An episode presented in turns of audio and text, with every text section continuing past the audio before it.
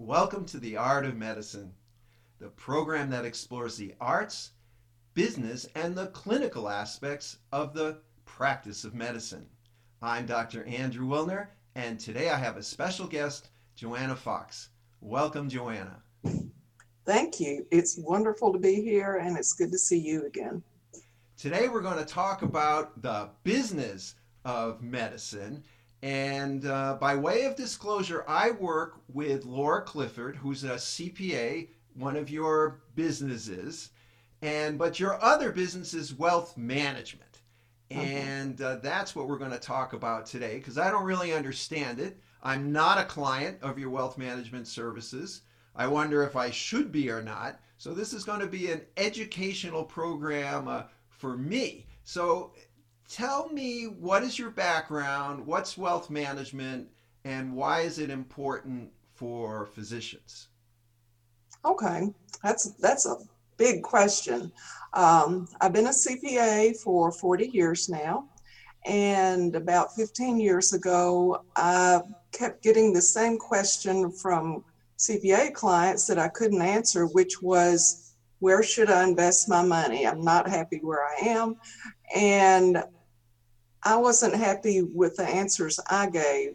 And so I just decided, I think I can do this. I think I should do this. And so uh, at age 50, got my certified financial planning license. And uh, tell me a little bit about that because I know to become a CPA, it's very rigorous. There's an exam, you learn about accounting in a specific state. My dad was a CPA, and so I grew up with you know tax season and I understand that. But CFP, Certified Financial Planner, is something I I really, I mean, is that like a one week course or is it a six year residency or, you know, what do you guys actually learn? Okay. So taxes is part of it actually, and even the tax part was hard for me. But in addition to that, we are learning about investing, about overall financial planning, about education, um, student loans. Oh, let me see. What am I forgetting? There are six areas of financial planning, uh, insurance. And so we are tested in each of those. It took me about two years to study for this. Now, as a CPA, I could have challenged, but it had been so long since I'd become a CPA, I decided to go through all the material again. Uh, before I took the exam, I was studying about 50 hours a week in addition to my work. Uh, my husband said, You better pass this the first time. You don't get another chance. So I did. Good for you. Good. Well, that uh, helps a lot. So it's uh, it was a, a big investment of time and energy, and of course it draws on everything you've learned as a uh-huh. CPA and adds to it. So you're a CPA, a CFP, and now offering wealth management services. I'm not sure what that means. Okay, so that name is a little, that title's a little bit confusing. When Michelle and I were uh, rebranding the business, it was very difficult to just, you know, we do all these different things. Estate planning is one I didn't mention. And how do we encompass all of that? So at the time, we thought, wealth management because we do appeal to the higher income clients, higher net worth. Um, and since then, we have kind of morphed into more of a true financial planning firm that does wealth management, but does not necessarily need to handle the assets. Mm. So we have that option, but we don't do AUM. We are flat fee. And so the wealth management, I think, actually turns some people off. And it's the way it is. We got plenty of clients anyway. But it doesn't mean that we have to manage your wealth. Uh, for our firm, it means that we advise on your wealth and help you grow your wealth from every perspective possible. Now, That's... other firms, it can mean something different. Excuse me. No, I, I, let me interrupt for a second. You mentioned AUM. I don't know what that means. Oh, I'm sorry. Assets under management. So that's the traditional method that investment managers financial advisors used to manage their clients' portfolios. They didn't really do the financial planning and they charged a percentage of all of the investments that they physically managed. So the industry standard was 1%, can go, I've seen it as high as two and a quarter percent. And um, as you may know today, that is kind of going into dirty word territory.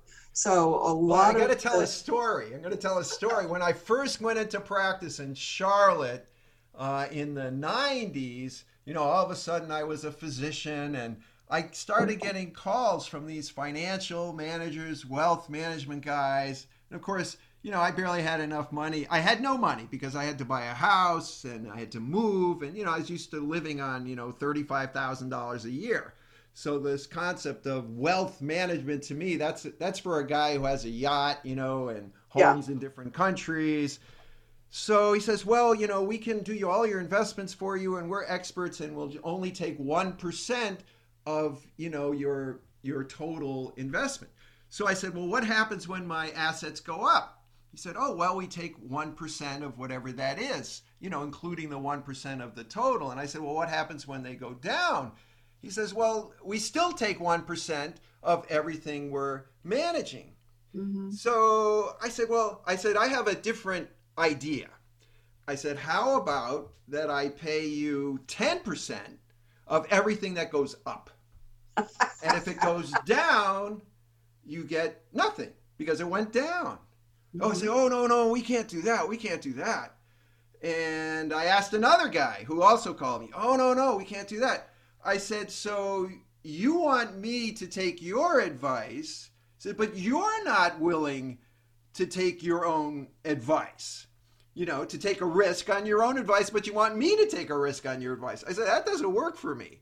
So since then, I've never been interested in anybody who's taking a percentage without taking any part of the risk. I think it's a great deal. I mean, how do I get into that that business? You know, it goes up, it goes down, it doesn't matter. Yeah. I mean, what a great deal. So the other alternative to that, which is what you do, is you just charge a fee. And it's like, okay, I'm going to talk to you for an hour once a month, and we're going to review all your stuff and see where it's going. And these are your options. And uh, this is what I would advise, given you know your long-term plans and so on and so mm-hmm. forth, something like that. And then if you if they want you to do the investing for them, you will do it. Yes, but if they say, "Oh, I, you know, I've got fidelity, I can press the buttons, I know what I want to do," then that's fine with you too. Mm-hmm. Is that correct? That's correct. And we still give the investment advice. That's definitely a part of the planning and give portfolio recommendations. It's just that the client fills out all the paperwork, uh, manages the account, does the investing and sales and that type of thing. Can you give me an idea I don't know, say you have 100 clients, what percentage of them, you know, do you manage their finances and what percentage does their own? Okay.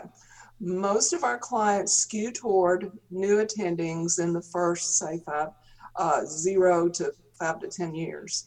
So those are basic clients uh, typically. That would be 85% of our clients. So they're they're like I was when I got a way back when when I got approached and didn't didn't really know anything about uh, even what finance uh, was. Exactly. I, we should mention also that I think all of your clients are physicians. Is that correct, or ninety nine percent? Yeah. So you really understand the stresses and strains and the you know people say oh physicians are such you know high earners you know why should they even worry well, you know, it's, not, it's not, like that. It's uh, not yes. like that.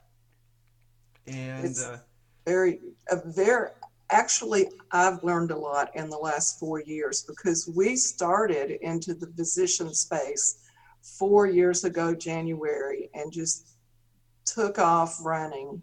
Um, and at the time, I was depending upon White Coat Investor and then gradually our clients who would answer questions I had, but by participating on the forum, which is that happens to coincide with when the forum was born. Um, so with uh, actually participating so much on the forum, being a moderator, I just read a lot and understand the the angst that so many physicians have.